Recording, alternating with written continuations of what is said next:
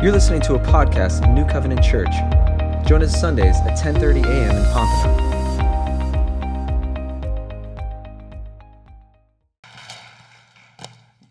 Good morning, everybody. I'm so glad to be here with you. Like Pat said, this is Rebecca. She is one of our seniors in our youth group, and she did such a great job. As soon as I asked her if she would be willing to come up and read for me, she did not bat an eye. She was willing to do it. And as I'm even getting up here and feeling nervous and my palms are getting sweaty because I'm getting up in front of a group of people, she was more than ready to come up and do that. So, Rebecca, thank you so much. I appreciate it. Yeah. All right. So, we are going to dig into the book of Esther today. And if you were really excited to come and hear Adam speak this morning, I have tricked you. And now you get to listen to me. But it is absolutely my privilege to be able to be here and speak with you guys this morning. So, my goal always, whenever I have the, the time to preach and the opportunity to teach, is to share with you something that has made me love God more in the hopes that it will have that same effect on you, that it will reveal something to you about Him, and that it will make you love Him more. So before we begin, I'm just going to take a second and I'm going to pray for us, and then we'll dive right in. So bow your heads with me. Holy Father, I love you. I thank you for our church. I thank you for its people. I thank you for its staff, God. We are dependent on you. We are imperfect and you are perfect. I am imperfect and you are perfect. And I pray that this morning you would open my mind, you would open my heart, and your Holy Spirit would fill me up that every word I have to say would come from you. We love you, and we pray this in your Son's name. Amen. All right, so here's what we're going to do this morning. We're going to do a sprint through the book of Esther. There's going to be six portions of scripture that I'm going to throw up on the screen for you guys, and I'm going to read. I'm going to try to add a little bit of context and understanding to the book to add a little bit more um, to it as we go. And then afterwards, we're going to identify what is God teaching us through this text about himself, but also his relationship with humanity. Now, I love this book. If I had to pick one book of the Bible that say this is my favorite, I think it would be Esther. I love this story of a woman who has made plenty of mistakes and is in a tough spot, is an agent of social justice in a male dominated world. It is amazing. And I love the story. I love the characters. I love the plot. I love their interactions with each other. Um, it's, it's my absolute favorite. So I'm going to throw a map up here on the screen for you guys just to add a little bit of context. So all, this whole story is taking place within the Persian Empire. Okay? So, in 539 BC, the Persian Empire went and conquered this other empire called the Babylonian Empire. Before, or before that, the Babylonian Empire went and captured all of Israel and conquered that. And they took all the population of Israel, they took them out, and they dispersed them all through their empire. So we can see circled here, I have Jerusalem circled. Um, and that is, would, be, would have been the capital city of Israel, where a majority of the people of Israel, the Jews, would have been. And then I have Susa circled here, which is the capital of the Persian Empire and where our story this morning is taking place. So you can see this huge distance that they have been taken from their place. And this is at the peak of Persian power. Now, these Jews who were dispersed all throughout the empire had a bit of a tough spot for them because they believed in one God, honored one God, served one God, while these Persian people, regardless of where they lived, and pretty much everybody else in the world at this time, had multiple gods. And they had a vast difference in their moral and religious beliefs. And this caused a lot of friction and tension between the Jews, the people of God, and the people that they lived amongst. And we're going to see that play out in this story. So we're going to dive right back in and, and, pick up right where Rebecca left off for us. Um, and I'm going to start adding a little bit of context to this story of Esther. So, like we, like she read, this King Ahasuerus, he has been having a feast for 180 days. And the goal of this feast is nothing more than to serve his own pride and his own arrogance. He is inviting everybody out that he has ever met, rich, poor, anybody who can get there, just to parade his wealth, his power, and his magnificence before them for 180 days. It is insane. Okay? And this is what we see in the next verse where Rebecca left off for us. It says, On the seventh day, when the heart of the king was merry with wine, he commanded Mehuman, Biztha, Harbona, Bigtha, Abagatha, Zethar, and Carkas, the seven eunuchs who served in the presence of King Ahasuerus, to bring Queen Vashti before the king with her royal crown, in order to show the peoples and the princes her beauty, for she was lovely to look at. But Queen Vashti refused to come at the king's command delivered by the eunuchs. At this, the king became enraged, and his anger burned within him. So, this, this character, Vashti, the queen of Persia, is an absolute hero. We look at her and we're like, yeah, she made the right decision. She said no. She had this incredible courage, this incredible bravery to say no to a king in a male dominated world. And what this meant when she was protecting his, her honor, her virtue, by not going and dancing in front of a thousand drunk men, that we praise, we love that idea, she lost her queenship. She was kicked out, exiled. Everything she had was taken away from her because she chose to do the right thing. And we love Vashti. I, she is a hero, but she loses her queenship. And now the Persian Empire is in need of a new queen, and they have the means to figure one out and acquire another one. Let's look at the next section. This is in chapter 2. It says, after these things, when the anger of the king Ahasuerus had abated, he remembered Vashti and what she had done and what had been decreed against her. Then the king's young men who attended him said, Let beautiful young virgins be sought out for the king, and let the king appoint officers in all the provinces of his kingdom to gather all the beautiful young virgins to the harem in Susa, the citadel, under custody of Hegai, the king's eunuch, who is in charge of the women. Let cosmetics be given to them, and let, and let the young woman who pleases the king be queen instead of Vashti. This pleased the king, and he did so. So let me paint the reality of Esther's situation here. First of all, there were probably about 1,000 young women between the ages of 15 and 19 brought in from around the empire to try to fill this role of the new, of the new queen. They would arrive there, they would be beautified, they were put on special food, um, they had special rules they had to live by, and they were trained to have this one night with the king, and then after he would make a decision about them. And every single one of these women is doomed to one of four fates.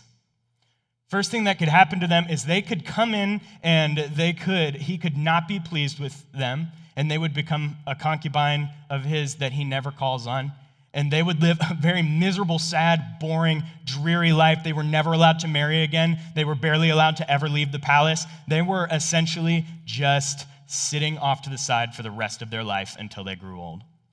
The second thing that could have happened to these women is that they could be a concubine that he does like. It's a very similar situation, but from time to time, he would call them and they would come visit him and stay with him.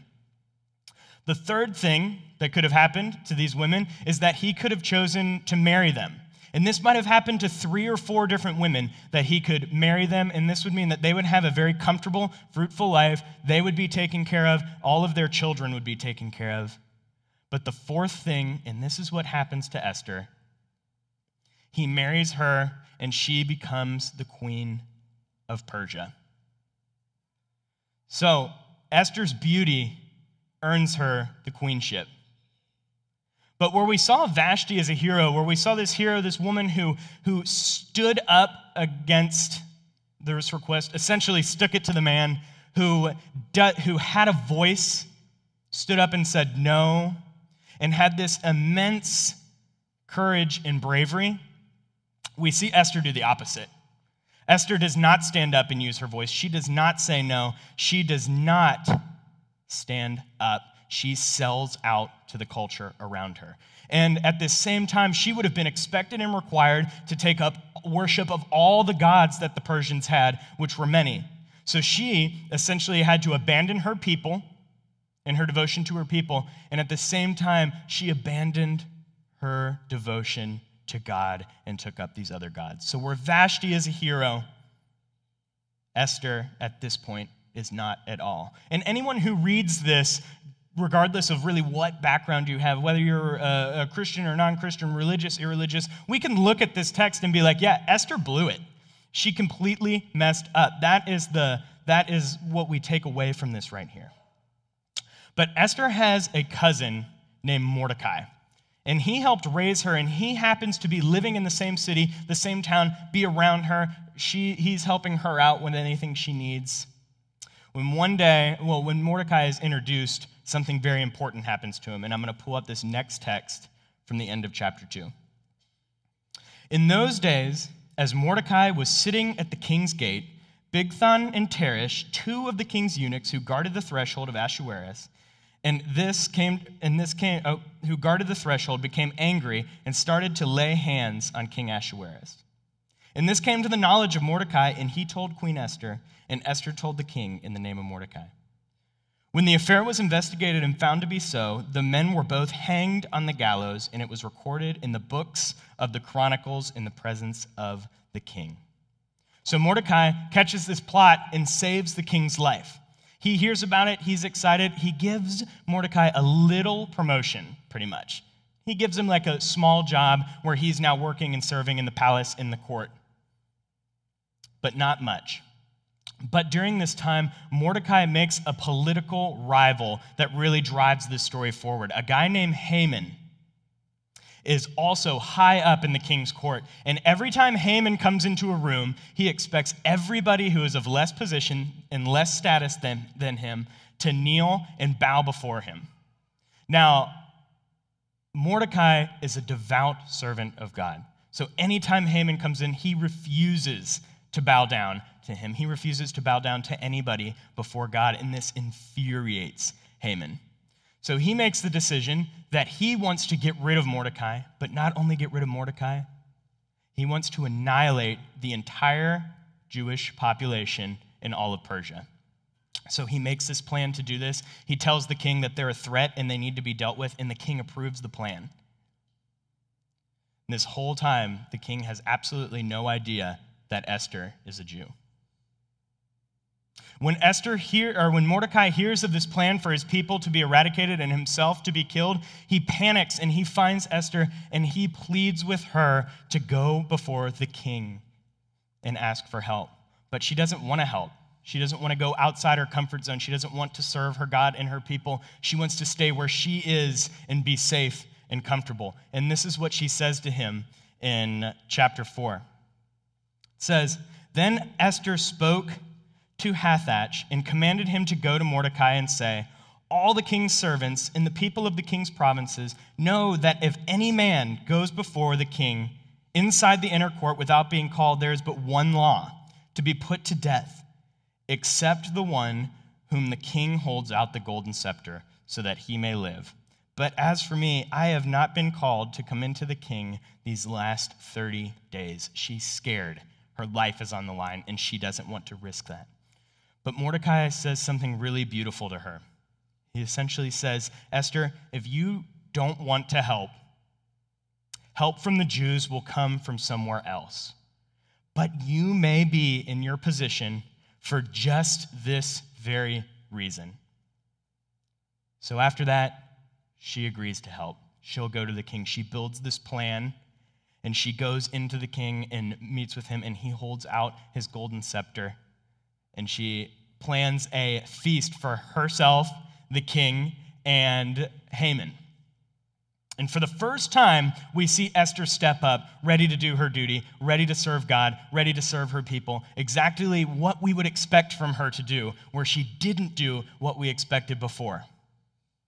And the king hears her, accepts her, and sets this feast on the calendar, essentially. So, in between her time going to visit the king and the actual feast, something else very important happens.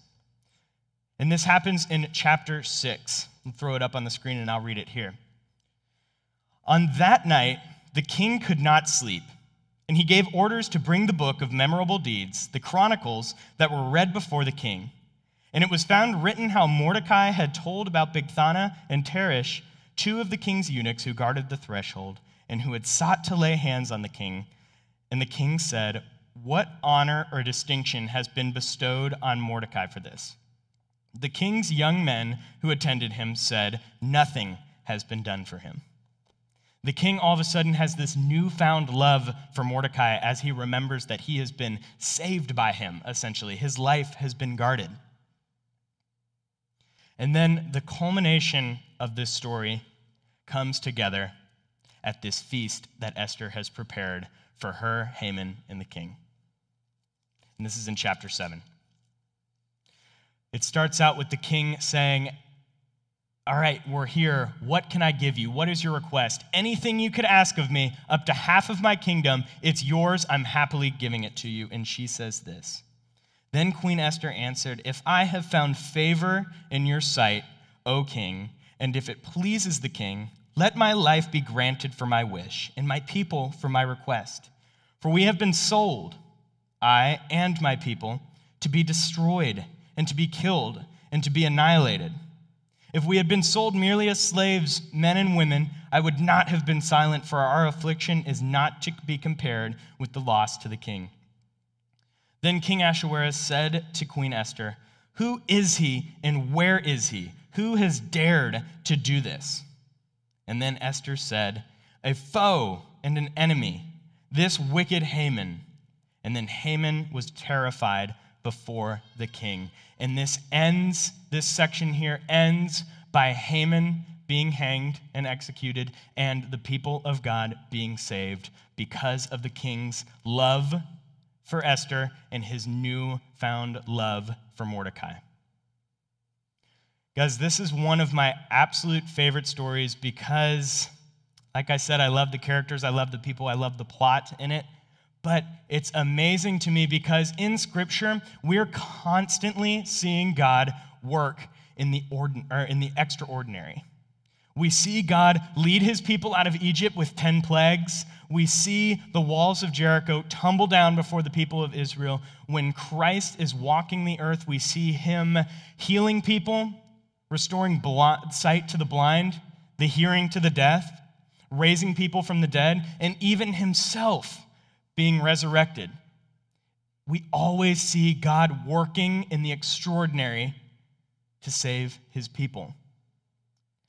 But not in this story. This story is completely ordinary. And I don't know if you noticed it, but everything I read to you, God was not mentioned once. Nothing about God was not mentioned at all. And you might think, oh no, it's just somewhere else in the book. Actually, it's not the book of Esther is the only book of the Bible that not only doesn't mention God, but doesn't say anything about God or anything spiritual at all. It's unbelievable. And you think, oh man, they must have just forgot to put it in. No, no, no. That's not the case. The author did this deliberately.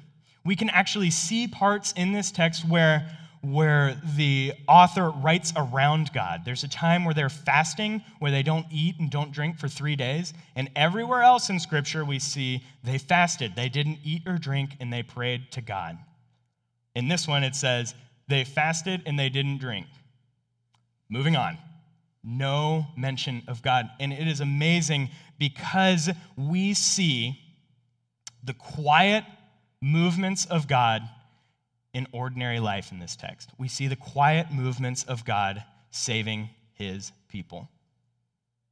Because what God does in the extraordinary, we always know. What God does in the extraordinary, we always know. But it is very easy for us to think when he's working in the ordinary that he's actually not, that he's just being silent but let's look at this. Let's look at what happened in this story. The king got drunk. So we had Vashti come and dance. Vashti said no. She got expelled from the queenship. They needed to find a new queen. Esther was beautiful. Esther is made queen. Mordecai happened to hear about the plot of the two guys ready to kill the king, and it was recorded in that chronicle. And the king happened to not be able to sleep and have that one text brought and read to him. And because of all this, the Jews are saved. Somebody who doesn't believe in God or isn't a Christian or is irreligious might not might look at this and say, "It's not God. It's just a series of coincidences." But whether God is mentioned in this book or not, we can clearly see him moving and serving and saving his people. It's amazing. It is not a coincidence at all. And it begs this question Are you living a life as a result of just things happening? Are you living a life as a result of just things happening around you, just a string of coincidences? I just happened to have the job that I have. Just by chance, I bumped into the person that I've married and started a family with. It's just by coincidence that I live where I live. Is this how you're viewing your life? As just a series of coincidences that you're involved in? Or are you living life in a way that reflects that there is a God actively moving and working in the ordinaries of your life as well as the extraordinary? Because God is moving, my friends, God is moving even when we cannot see it, even when you cannot see it. And this text should reveal the ordinary movements of God in your life. When I was first putting this together and I first read this text and started thinking about it in this light, I had to sit back and think. I was like, man, look how God has brought me to where I am that I could have just looked at and said, ah, it's just by chance. But look how God has sown this whole path and this whole life together to bring me where I am. It is easy to look and say, it's just coincidence but it's not. It is God moving in the ordinary. Because God is working out your salvation constantly, whether you see it or not. God is working out your salvation constantly, whether you see it or not. But here's the thing we don't get to see the whole picture of God's plan for us. We don't get to see the whole picture of God's plan for us. And that can be difficult I imagine that it was really difficult for Esther. She couldn't see the whole plan uh, for her life as she was ripped from her family to go and be a wife to some stranger, to some man she had never met at a very young age. I can imagine that Esther is not very pleased with the way her life was playing out around her. But in the end, it made sense.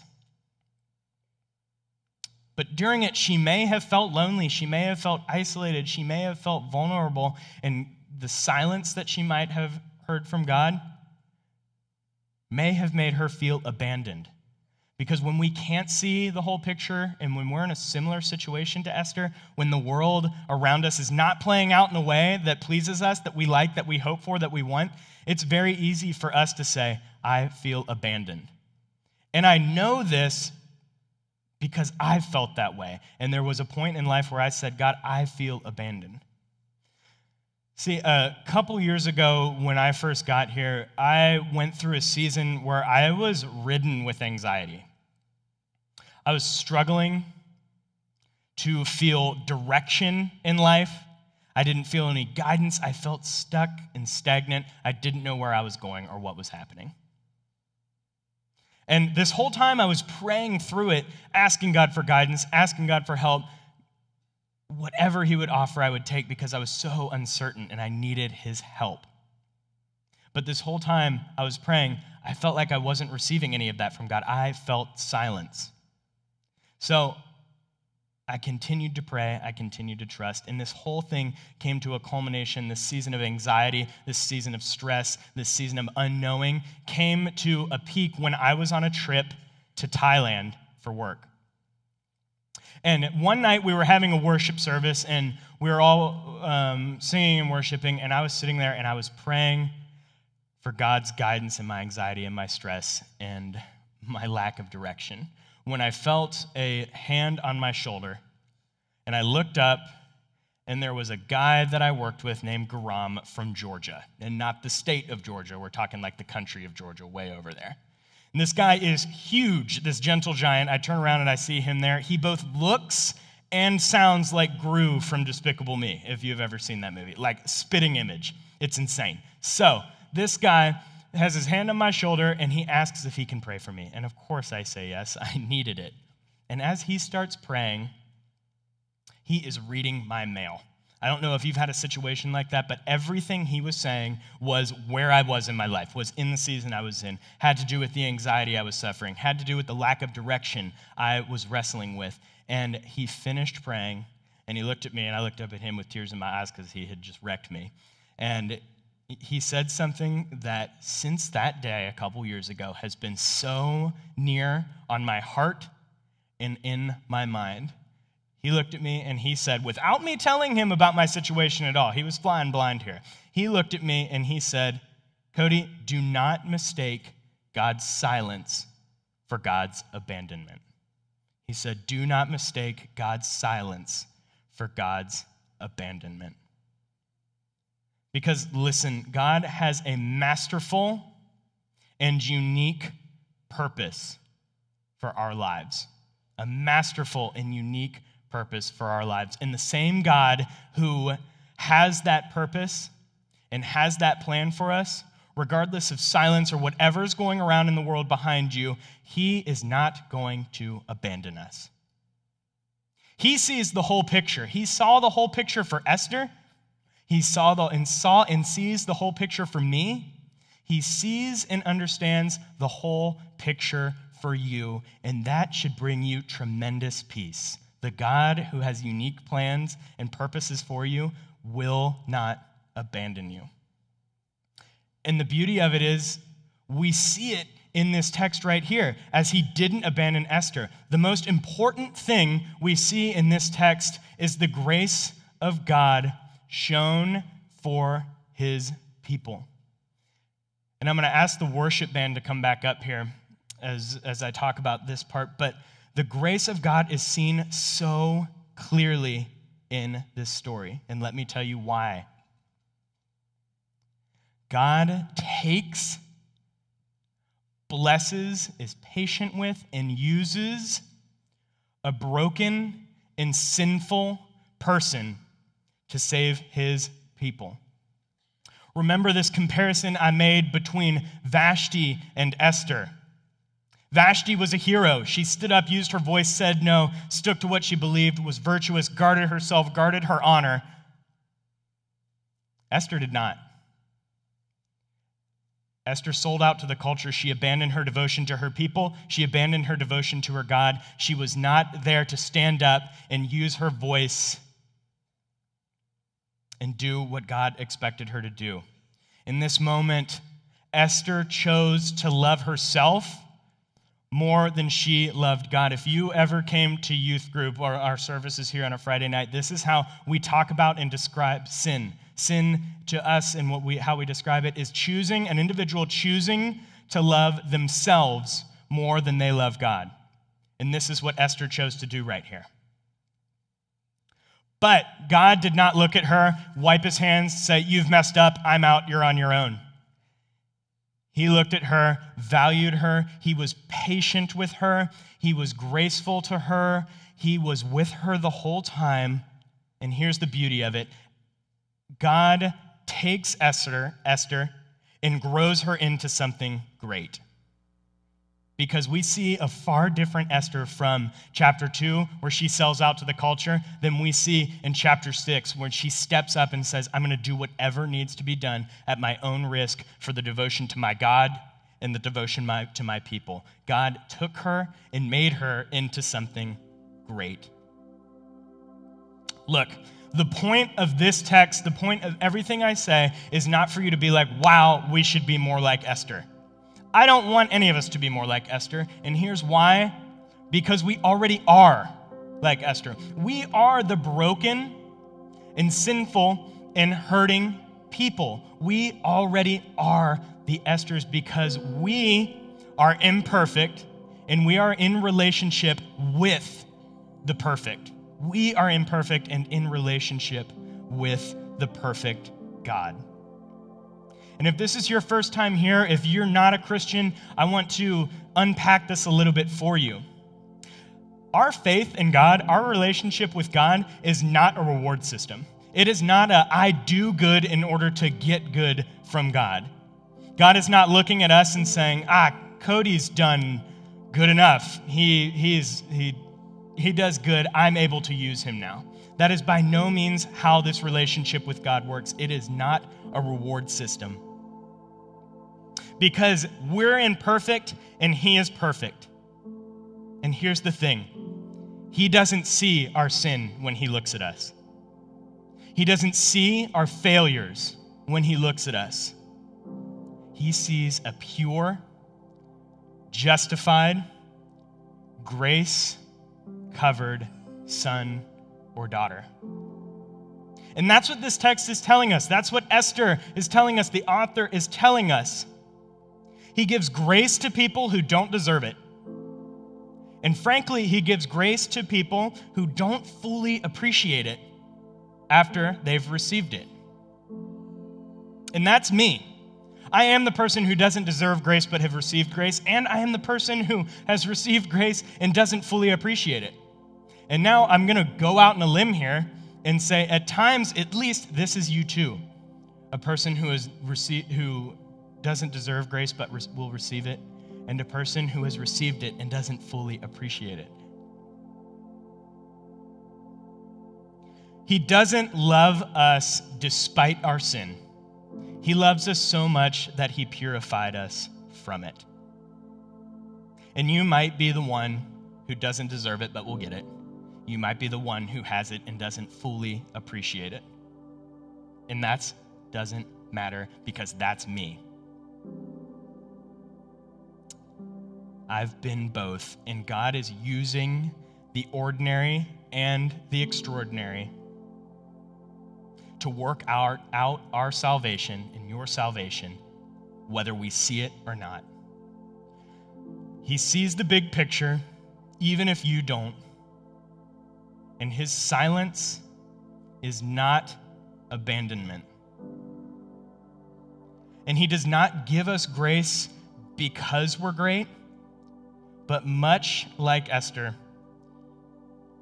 he takes our brokenness and makes us into something great. Thank you. Let's worship God here.